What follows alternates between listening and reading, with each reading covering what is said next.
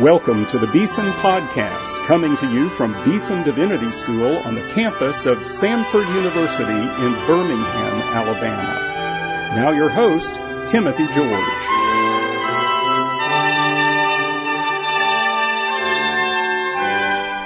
Welcome to the Beeson Podcast. Dr. Robert Smith Jr. and I are ready to introduce you to another great sermon. This one by Dr. Walter Kaiser. Dr. Kaiser has recently retired as the president of Gordon Conwell Theological Seminary.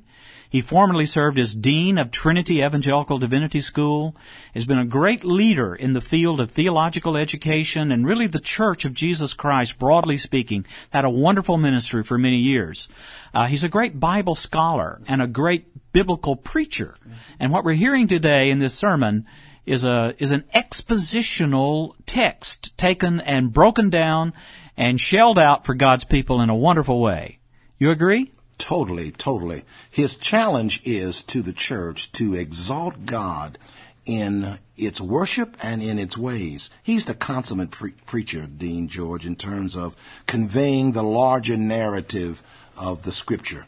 So in essence, he is going to preach Daniel 4 and show it in the light not only of the prophetic, prophetic genre, but in the light of canonicity, the whole Bible. He's a weaver, mm-hmm. putting together uh, the biblical text, that thread, and wrapping it around the thread of application. And he does this throughout the sermon. In other words, he doesn't just give you, here's the text, uh, here's the theology, here's the application. Exactly. But this is kind of interwoven throughout the, the texture of his sermon. Yes, like a three uh, fold cord is not eas- easily broken. Mm-hmm. Exactly what he does. It, he helps us to see this text, Daniel 4, Daniel and uh, this prophecy concerning Nebuchadnezzar uh, to show that Nebuchadnezzar, in contrast to God, is not great. The title of the sermon is Only God is Great. And we look at uh, the greatness of God through the lens of biblical history, church history, world history, and recent American history, showing in all of those uh, periods and epochs that God is great and He is the only one who is worthy of worship and worthy of praise. It's text driven. It's uh, it's not only text driven, but uh, it's it's contemporarily um, relevant. Yeah. He even talks about his little two year old daughter, uh, granddaughter, who loved the Barney story and the Barney song, which is me centered. Right. And he uses that to show how, as a culture, we have become so humanistic to uh, extol our own greatness when in essence when he said this daughter don't sing this this granddaughter don't sing it this way that's not right she keeps doing it Yeah. because there's this propensity uh, toward me-ness and I-ness instead of we-ness and ultimately God being exalted. Now, you speak about the relevance of this sermon, and there is a book, not published very long ago, a best-selling book called "God Is Not Great." I know. And so this is a very relevant message speaking into what we call the revival of atheism in our time and the debunking of God in our culture. Uh, Dr. Kaiser takes a text from the Bible, plants his feet squarely within the biblical tradition. Absolutely. And then out of that speaks with great power and some humor also. Absolutely. Uh, into uh, this kind of moment in which we live today. So let's join and listening to Dr. Walter Kaiser, a sermon from the chapel of Beeson Divinity School, only God is great. It's a special delight to share God's Word with you this day. We want to turn to Daniel chapter 4. We want to look here at the great passage in the book of Daniel that comes at the center of that first half of his book together and talk about the theme of only God is great. Only God is great. This particular text is very special because it is written by one of the world's great leaders, Nebuchadnezzar. Written under the inspiration of God, I take it because of the point of view that this man came to was indeed the point that God wants us to come to as well. Magnifying the greatness of God. What a theme. What an important hiatus in the life and the experience of the church during these days. Daniel, the man of God who started out in Jerusalem but was carried off about 605 BC along with his three friends, Meshach, Shadrach, and Abednego, which has always been hard for me to communicate to theological students. It's hard for them to remember Meshach, Shadrach, and Abednego. So as I told my class this morning, I try to popularize it a bit. My shack, your shack, and a bungalow. The three of them went off with Daniel into captivity. And while he was there, Daniel was a man along with these three who, while they excelled in the studies that were given to them, yet they did it in a culture that was counterculture. They themselves maintained a testimony and a witness for the living God. But what they found out was not something about themselves or about their needs or the fact that everything God had been doing up to that point he must now destroy. For almost a millennia and a half, God had been building a seed. He had been building a land. He had been building a throne, a dynasty, a kingdom, a house of worship, and the whole thing was destroyed in a moment it all came down. 586, the fall of Jerusalem was a tragic moment, not just a tragic moment in the history of uh, political relations, it was a tragic moment for theology, a tragic moment for the church too as well. For everything now seemed destroyed. What is left? Same thing that was left when Jeremiah gave his witness. He wrote in the book of Lamentations, great is thy faithfulness. God's faithfulness is new every morning. We generally have an opportunity where when we have the burning of the church debt, we ask the congregation, let's all stand and sing, great is thy faithfulness. But here when the church burnt down, they said, let's stand and sing, great is thy faithfulness. It's a little different. It's the opposite flavor in theology. What remained was God. God remained.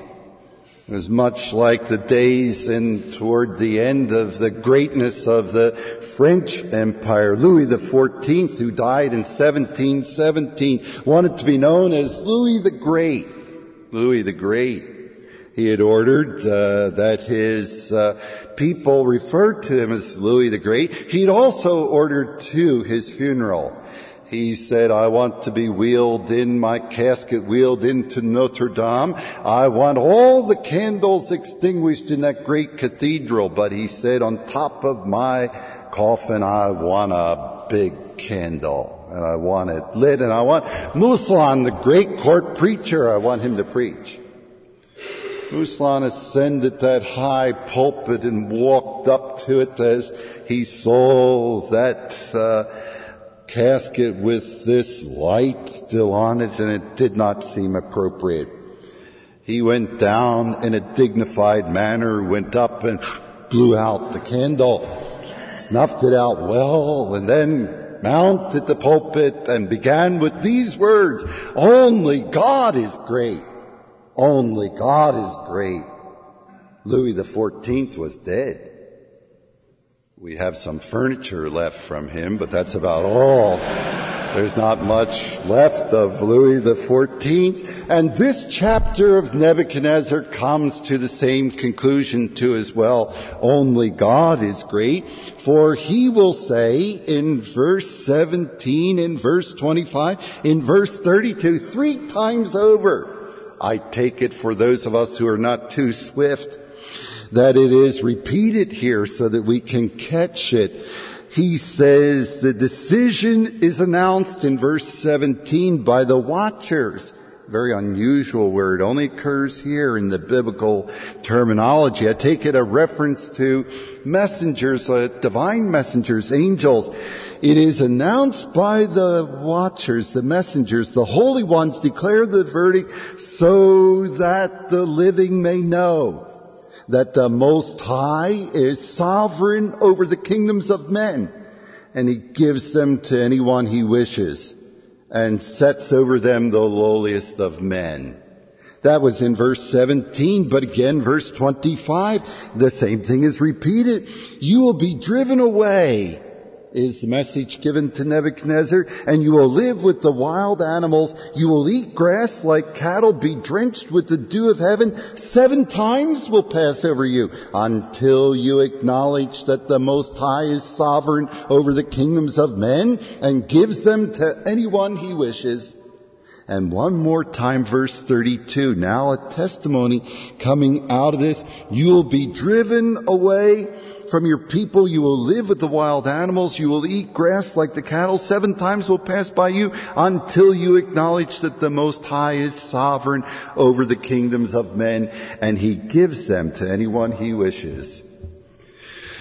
So what is happening on our planet? Where can I find stability? How can I find my needs met?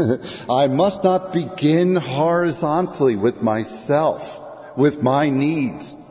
My little granddaughter, two years of age, loves the Barney song, the little dinosaur, the purple dinosaur.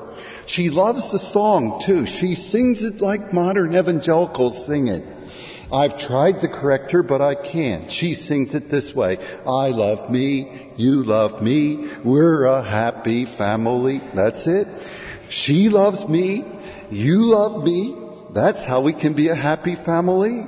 Because we're all me centered. Me centered. I try to tell her, no, no, those are not the words. I try to turn it around. But more than that, our generation needs to get the vertical look. I need a sense of the greatness for God. For the greater God becomes in my estimation, the more perspective other things gain. I have a better view on the church, a better view on myself, a better view on the political movements of our day. Indeed, I need to come to understand all over that it is not, the battle is not being carried on amongst the theologians. It's not being carried on in denominational courts. It's not being carried on and fought out in the streets in the jungle. It's being fought at a level in which there is a remnant of men and women who still know that the Most High God is sovereign over the kingdoms of men and gives it to whom he wishes. And if any generation ought to know that, it ought to be our generation.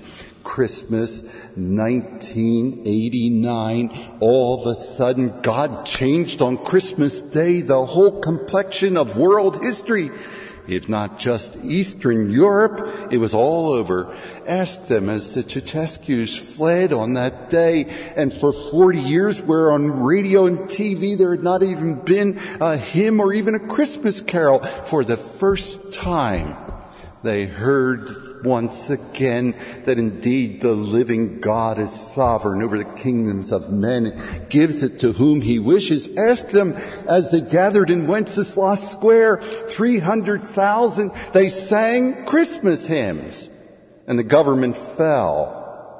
I read a lot of history of Civ and about how coups affect and how you bring down a government, but hymn singing did not occur in my book. It wasn't one of those that brought about a revolution, but it did. And what I was told as a boy that communism will take over the world and that's the future and where history is going, all of a sudden 70 years were finished.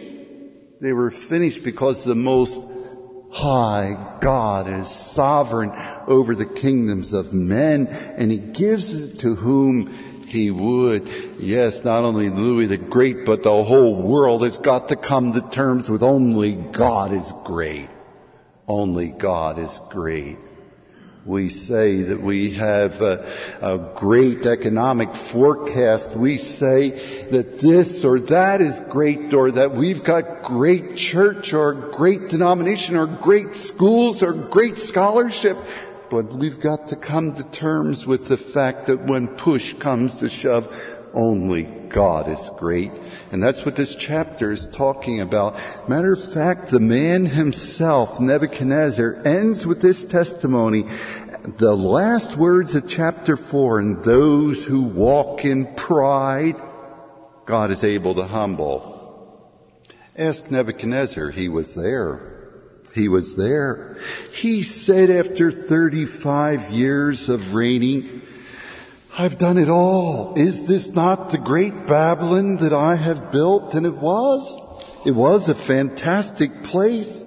Babylon had that amazing city, walls 100 feet high, uh, wide enough at some spots where six chariots could go abreast. It was also one that had eight gates into it, including that famous Ishtar gate, now reconstructed in the Berlin Museum out of remnants that have come from it. And there with the main street a thousand yards long on either side with 250 line figures and 575 dragon figures for the goddess and goddesses, 50 chapels up and down with Marduk's chapel at the far end of the whole thing with the Euphrates River 600 feet wide coming through the middle of the city, running down with a suspension bridge stretching over the 600 feet, 30 feet wide and ferries at either end of the city to take people back and forth between the two sides. And he in his fabulous, what the Greeks called one of the seven wonders of the world with the hanging gardens there. He struts out in the evening and he says, is this not the great Babylon that I have built? And he says this in verse 29, 12 months later, after he had had a vision, a vision of a tree, massive tree, he saw this vision in verse 13. He said a messenger, a holy one came down from heaven after he showed him this tree in verse 10. Enormous. It was large and it was great. This word great occurs in verse 11, verse 20, verse 22, verse 30. There is a juxtaposition between the greatness of this tree and the greatness of God. And that's the counterpart here greatness of the greatest kingdom, the greatest empire we'd seen in that day, stretching practically from the Indus River all the way down to the Nile and up into the Peloponnesus in Greece. A fabulous hunk of real estate. So he says, that's it, I've done it all. And that's it. And he said it grew large and, and it was great and it touched the sky and was visible to the ends of the earth. This is a hyperbole, obviously. And he said its leaves were beautiful, its fruit abundant, and on it was fruit for all. And under it the beasts of the field found shelter. The birds of the air lived in its branches, and from it every creature was fed. I take it he had licked the homeless problem. I take it he'd looked, licked the hunger problem. For an empire that size, this man is great. Or so it seemed. But then a messenger came from God and said in verse 14, cut it down. Cut off its branches, strip off its leaves, scatter its fruit, let the animals flee from under it and the birds from its branches, but leave the stump and its roots bound in iron and bronze and remain in the ground in the grass of the field. And then suddenly, with a change in the middle of verse 15, from the third person neuter, from the it reference and it's, now suddenly, let him be drenched with the dew of heaven, let him live with the animals among the plants of the field, let his mind be changed, and let, uh, from that of a man, and let him be given the mind of an animal for seven years, till seven times pass over him. What's happening here in this passage and what is he trying to say? It seems to me that there are at least four areas in which God is going to demonstrate not only to Nebuchadnezzar, but will demonstrate to us his greatness. Four areas. The first area, God is great in his works. And once again, we're called, as the psalmist called us, come, let us behold the works of God. Nebuchadnezzar sent this word out to the people, the nations, and the men, verse 1 of every language, who live in all the world. Talk about missions. He wanted it to be understood that this was universal, regardless of what your language was, regardless of what your ethnic background was. He said, I have a word for you. First of all, may you prosper greatly, which was a greeting. Then he says, my pleasure to tell you about the miraculous signs and wonders that the Most High God has performed for me. How great are his signs. How mighty are his wonders. His kingdom is an eternal kingdom. His dominion endures from generation to generation. Talk about the works of God, the action of God. For two years prior, I take it, uh, this man had in uh, 572 ended his long siege of Tyre. He had been frustrated in that. 13 years he hadn't been able to take the city. The people moved from the mainland half mile out to the island city of Tyre. But God gave him Egypt as a bonus, as a reward. And so he came back home. He came back home feeling he had done it all. He had done it all. But he said, I want to tell you the experience I've had. And now he writes this apparently in retrospect. And he said, I want all peoples, all languages. And I take it he thinks that he rules over all of them at that point. What the Most High God has done for me. Do you know about His works? Do you know what God has done? Do you know about His kingdom? And practically, in the same words as Psalm 145 verse 13, God's kingdom is an everlasting kingdom. God's dominion endures through all generations. He said, that's what I found out about Him. Look what God has done in history. Look what God is doing. Look what He has done in my own life. Do you understand the works of God? So frequently we have written off. I think we've passed 1989. I think we have forgotten what took place in the Soviet Union, uh, the former Soviet Union. I think we've forgotten what God did in Eastern Europe. I think we have forgotten what God has done in 21 of Toynbee's 21 previous civilizations. I think it is high time that the church comes to understand, listen, only God is great. Only God is great. No nation can compete with God. We must ask the question that is asked in the biblical text, in that magnificent text of Isaiah 40. To whom, to what then shall we compare God? What is God's match? What is His equal? To whom then will we liken God? What sort of gang warlord will be equal to him? What sort of drug cartel is equal to him? What sort of political movement and machinations of men to the right or to the left is equal to the living God? And he can go on to ask that about personal lives and about families and about scholars and about the people in the workforce. He can ask it about sons and daughters too as well. Ah, listen, this text talks about the miracles. It talks about the, the general works of God and it declares them to be in a category that are unique, unique to Him. But also, it moves beyond verses 1 and 3 to a second area. For in verses 4 through 18, He is marvelous also. God is great in His warnings. He's not only great in his works, but look what he does in his warnings. He said, I was at rest in my house, I Nebuchadnezzar, and I was contented and prosperous. The only thing wrong in my whole realm was a dream. Would that we had administrative posts like that today. There's only one thing wrong. In all of the countries, in all of the territory, in all the economy that he was handling, he said it was my dream. And that terrified me. So I commanded all my wise men and brought them together, the magicians, enchanters, astrologers, diviners. He did that previously, several years back. He brought them in Daniel chapter 2. These fellows are fakes, they're charlatans. There he goes again. He's going to consult them again. He said, I told them the dream, but they couldn't. They couldn't interpret it. At last, verse 8, Daniel came into my presence. Apparently Daniel holds back once again and he's called Belteshazzar after the name of my God. And the spirit of the holy gods is in him. And he said, I said, Belteshazzar, chief of the magicians, I know that the spirit of the holy gods is in you. No mystery is too difficult for you.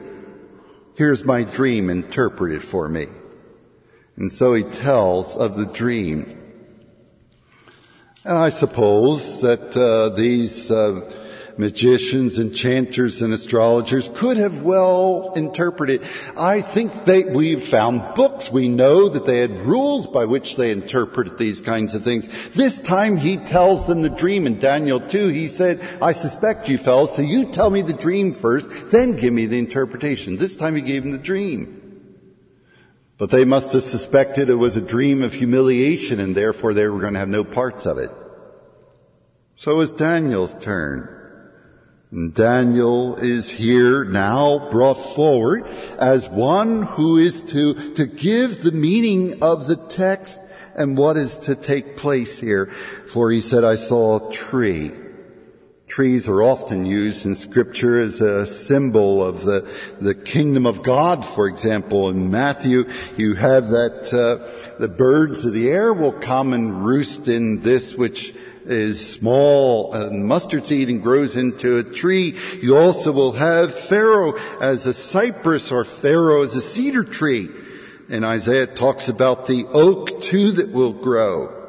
But in all of them, it is clear he is talking about the man's kingdom, the man who has become great in their day. Look at its height, it's unprecedented. Look at its bulk, it is massive. Look at its leaves, they are healthy and they're beautiful. Look at its fruit, it's abundant. And look at the, the distribution. All were fed. All were fed. But a watcher, an angel came from heaven do you believe in angels? You should if you drive. Uh, there, you need angels. And the biblical text talks about it. Angels are not effeminate creatures with an impossible number of wings. They are God's messengers who perform His will and fulfill His word. Angels visit church meetings too. Um, I think angels must get a kick out of some of our churches, not here, but I'm thinking out in West Coast. Uh, just share this as a prayer request. But uh, there are there are times when I think they must say, "Now there's a good one. That's really good." I don't have that in the text, you understand, that's marginal, and therefore you should make a distinction between what's in the text that's inspired and I'm perspired, so that's how you tell the difference. But at any rate, uh, here God sent these messengers, curious messengers, those who are desirous of looking into the, the plans that God has for the redemption of his people. Peter talks about that. But they also are God's lieutenants who are used to both restrain evil and to come and to warn of what is to take place. Here they appear in this apocalyptic type literature and finally he said, uh, this is the dream, Belteshazzar. Tell me what it means.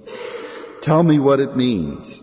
For now he must come and give the essence of what this word is. Why did God send the messengers? Why did God send the dream?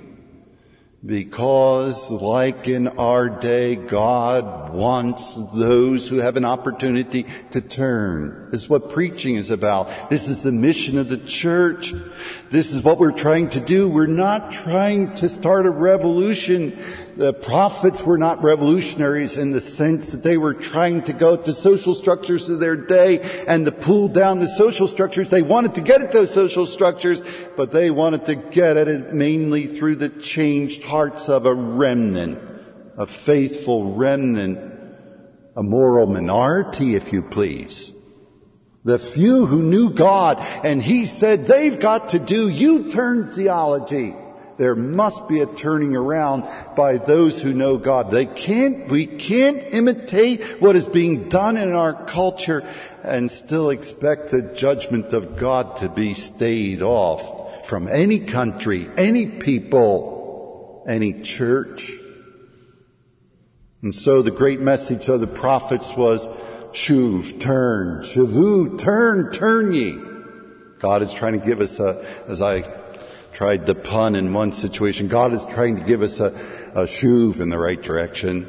He wants us to turn around, to do 180 degrees, And he wants us to come back to himself. So God will send his warning through his word. And we become tone deaf to his word, then God will speak through the events of culture. It is my estimation God spoke to my World War II generation on Sunday morning, December 7th, 1941 and asked me as uh, growing up uh, in my teen years, coming through uh, toward the latter part of that, 40, 41, 42, 43, 44, 45, you don't think God spoke? And was there a response? Yes. GIs came back, men and women, from serving particularly in the fiercest of all the battles in the Pacific. 25,000 men and women went into missionary service from the United States of America alone. They just retired last year, the year before. God spoke to the boomer generation too. November 22nd, 1963 on a grassy knoll in Dallas. Friday afternoon, 1.30 this time. I remember where I was. You probably, if you were alive, you remember too. Someone broke into the Bible department office and said, the president's been shot. Well, in those days, you asked President who, because all presidents were at risk. And they said President Kennedy. Our class got back together. I remember those sad days that followed that we suspended classes for the weekend and Monday we watched more TV. I saw another man shot right on TV. He was supposed to be the man who was to be charged. What is going on here? Watched as down Pennsylvania Avenue that sad cortege went down, little John saluting his father as he went by. Enough to tear the heart out of a nation. We got back together in class. It was Tuesday or Wednesday. I had a class of college graduates, uh, seniors, and, and uh, Christian apologetics. And one fellow in the front row, Bill, said, "Why did your God do that?" I said, "Beg your pardon." I heard him, but I needed time. And uh, he, he repeated the question again. Why did your God do that? And I said, "My God, Bill. I thought he was yours." And, and, never mind, the whole class got upset and they saw I was in trouble, so they tried to help me. They said, it's father's way he made his money booze. And, oh, whoa, wait a minute, wait a minute. We had elephants and uh, donkeys running all through the class. I said, whoa, whoa, wait a minute. And I restored order and we got it back from the political thing. And I said, uh, I didn't know what to say. I was dying to hear what I had to say. Uh, they're all looking at me, you know, now, go ahead, go ahead uh, what, what is God saying through this? And I said, well, I'm not a prophet. And uh, my father was a farmer, so I'm not a son of a prophet. And I work for a nonprofit organization. And so I can't really predict what is going to take place here. But I will tell you this, I said, if God is trying to say something to us, then all of a sudden, one of the most dramatic moments in my teaching, I recalled Leviticus 26, Deuteronomy 28, Amos 4. I sent too much water in one city, not enough in another, and yet you've not turned back to me. I sent some of your sons off to war, and yet you've not turned back to me. I sent you the diseases like the plagues of Egypt, and yet you've not, and yet, and yet, and yet, and yet, five times. Five times you've not returned. No shavu, no turning back to me. No U-turn theology. Therefore, hear, O Israel, uh, prepare to meet your God. One, two, three, four, five. Goodbye, Northern Kingdom. It was all over. God had said that's enough. He was not talking soteriologically. He was talking politically. He was talking about the life of the nation. It was all over. So I said, Bill, do you remember the passage? No, no, he didn't remember. I said, well, Bill, if God is trying to say something to us, it will come in series. I wish I could have brought the class back 19, 63, 64, 65, 66, 67, Watts, Berkeley, Newark, Madison, Martin Luther King, Bobby Kennedy. Boom, boom, boom. You don't think God talked? He screamed. He shouted to a people, turn, turn. And was there turning? Yeah, interestingly enough, mainly the parachurch ministry. Parachurch ministry, there's one point at which one fourth of the 21 million students in universities and colleges around the United States and Canada were, were personally given a challenge of who is Jesus Christ and what do they think of him? And would they like to receive him as personal Lord and Savior? Mm-hmm. And the ingathering through the 70s was awesome. I like to think that perhaps, and remember, I'm not a prophet, but I'd like to think perhaps God spoke last year, April 18th, 1995, Oklahoma City. And if my guess, and that's all it is, is right, then God is still talking to the Buster generation, the X generation, and God is calling one more time. And I expect that if that's true, that there's a, this belongs to a series just as well as the others did too. God sends warnings. God continues to call people and God continues to call generations. Listen, do you understand? Who are you going to compare me to?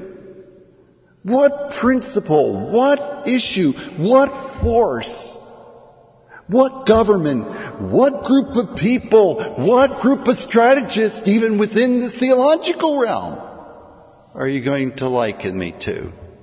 I loved when I used to listen to the news to hear the name Mikhail Gorbachev. I loved it. Mikhail is a beautiful Michael or Michelle or Micah. He'd ask the question, am I is Hebrew? Who? And the SH or CH is as. And the ale or Yah form is God. Who can compare to God? Imagine that. Here's the head of the whole atheistic system asking the right question. He asked the right question.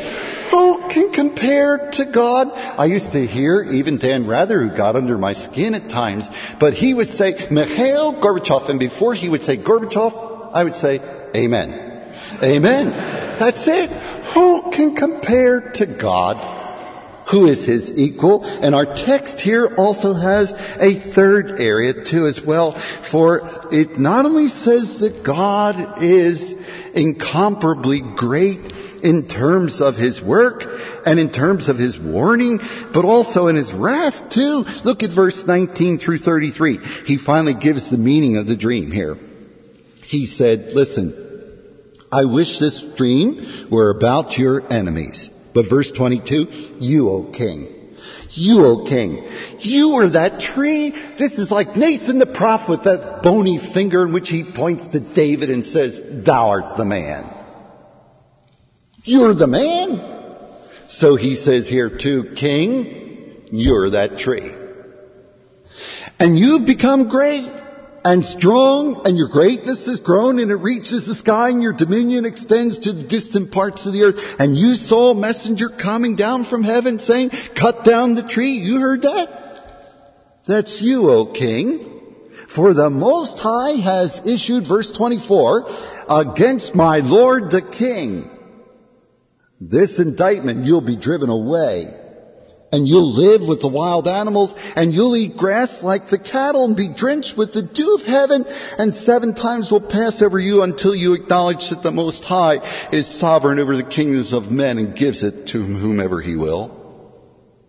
Now, could he have repented? That's always the invitation here. Only those that are the unilateral covenants of God, the covenant he made with the seasons, with Noah in Genesis 8, the covenant that he made with Abraham, Isaac and Jacob, the covenant that he made with David, the new covenant, the covenant with the heavens and the earth. God passed between the pieces, not Abraham. It was unilateral. God says, in effect, may it happen to me what has happened to these animals that are cut in half on either side, forming the aisle down here. If I do not keep what I promised, it was not bilateral. He didn't say, now, Abraham, you walk through, and if you default, then I can default. But what about all the other promises of God in the prophets? Those are all conditional. They have a suppressed and unexpressed unless and if about them. Here Jonah, as he goes to Nineveh, somewhat reluctantly, had a whale of an experience before he finally got there, somewhat down in the mouth, but he got there and he was sent up and must have looked like something out of a Clorox bottle. He walks around and he says here, 40 days, 40 days, and this place is gone. Burn, baby, burn. 40 days. I said, I want no decisions. No one come forward. The buses will not wait.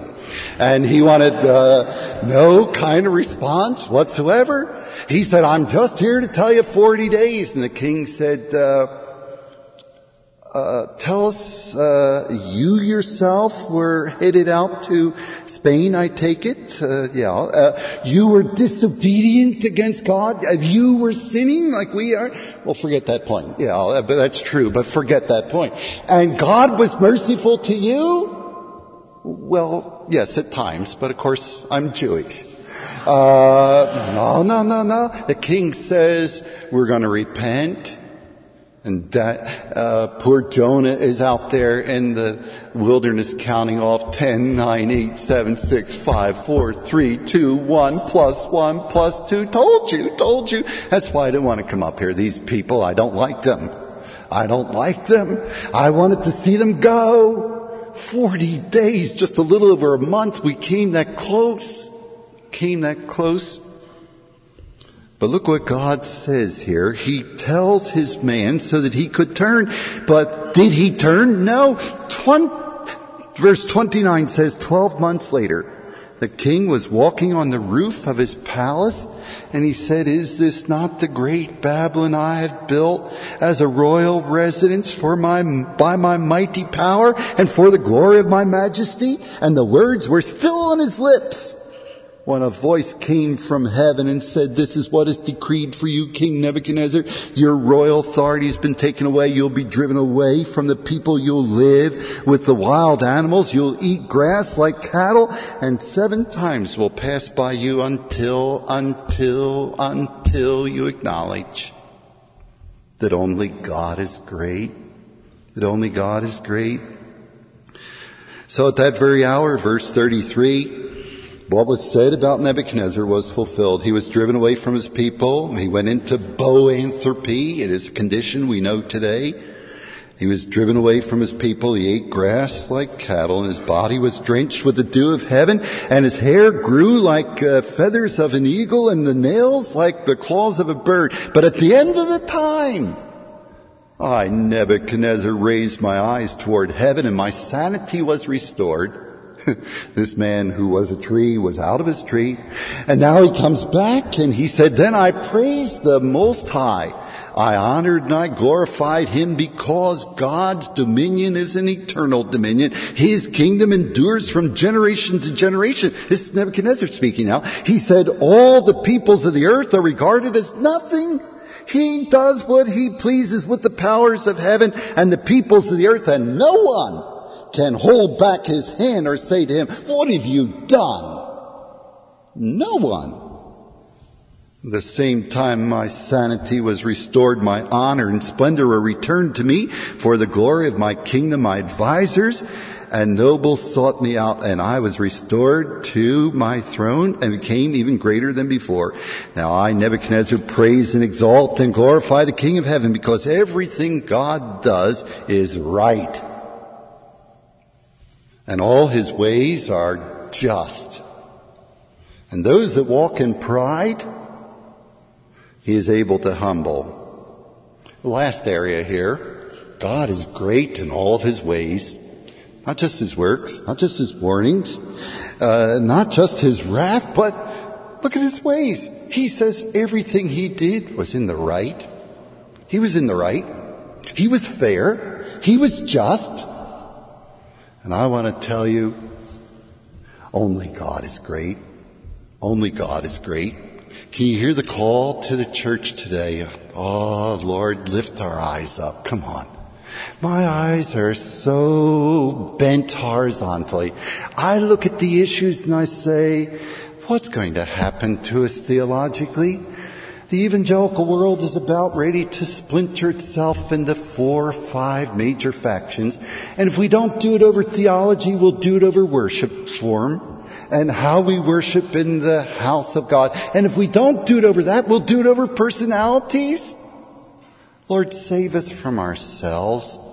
How can we begin to even sense once again your blessing? And the answer is, Ah, come back and turn, do you turn theology and find out only God is great. Only God is great. And so he calls us in that wonderful moment. What a great moment in the history of the church. A vacuum now exists in the Western academic world. If we're to learn anything, some of us need to go back to Eastern Europe. They've been there. They came to our universities. They'll say this. We took your philosophy and put it into full tilt and we rode the train all the way to the end. You want to know where you're headed? Watch us and see what happened as the Berlin Wall comes down. See what happened in Romania. See what happened there in Czechoslovakia. See what happened in Poland. See what happened in Russia. Do you understand? The proven emptiness of the West could produce the finest hour Tom Oden has talked about the 200 years moving from the fall of the Bastille in 1789 to the fall of the Berlin Wall, 1989. 200 years of, of humanity, of anthropology without that vertical dimension. Listen, listen, we're at a critical moment. And with us rest here a decision at this time. Are we going to imitate the image makers of our day? Are we going to imitate all the stuff that we think is great? Or do we come back in humility and out of pride and say, listen, only God is great. Lord God, give me a whole new vision of yourself. Fill me not with myself, but fill me with a view of the grandeur of your person and teach me, first of all, what it means to worship, to give proper worship, and then to answer the question, to whom, to what am I going to liken the living God? And my cry ought to be, nothing. Nothing can compare to Him. May our Lord help us in these days to be men and women who will dare, by God's grace, to stand in the gap because of His greatness and dare to say it to our generation and to practice it. Practice it in the home, practice it in the office, practice it in the church, practice it in the sanctuary, yes, in the halls of learning, because only God is great. And if we don't, He still will be great. Even over the ashes of the United States of America, the greatness of God will still triumph. God is not handicapped by any in the West. He's not handicapped by any in the world, anywhere. He can raise up from the stones people to praise Him, and He will. He will. May our Lord help us to respond. Amen.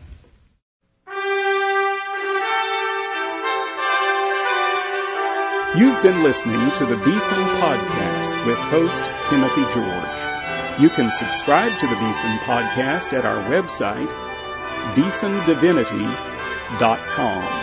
Beeson Divinity School is an interdenominational evangelical divinity school training men and women in the service of Jesus Christ. We pray that this podcast will aid and encourage your work, and we hope you will listen to each upcoming edition of the Beeson Podcast.